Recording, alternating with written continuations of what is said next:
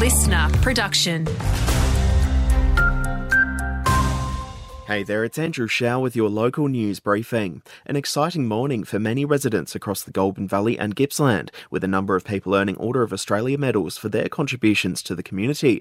One such person is Dr. Suzanne Harrison from Echuca for her service to rural medicine. She says it's very humbling to be recognised. Well, I hope that it acknowledges not just the work that I do, but the work that doctors do for their communities, often for many years. You know, it's, a, it's an essential part of any community, but in rural areas, we're rely on those rural generalists so much.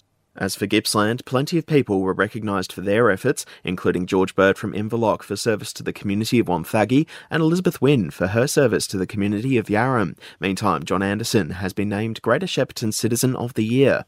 Speeding's the focus of police in Victoria as part of the long weekend road safety blitz Operation Amity. Assistant Commissioner Glenn Weir says there'll also be zero tolerance for drink and drug driving, with lots of RBTs across the state. People should expect to see lots of activities in terms of alcohol testing, drug testing, speed detection, and general deterrence and visibility to make people think twice about whether they're limiting the risks that they're taking.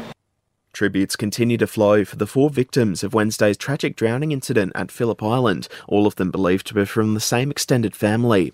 And briefly, the state government's wasting no time in spruiking latest ABS figures, showing regional Victoria secured an extra 5,600 jobs last month. Regional unemployment in Victoria now sitting at 3%.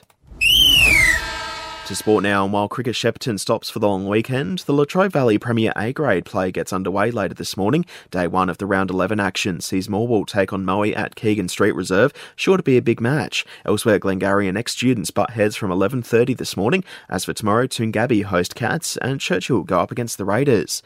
And briefly, Tom Frayne has re-signed with the Shepparton Gators. He made a big impression last year as the squad's perimeter lockdown defender.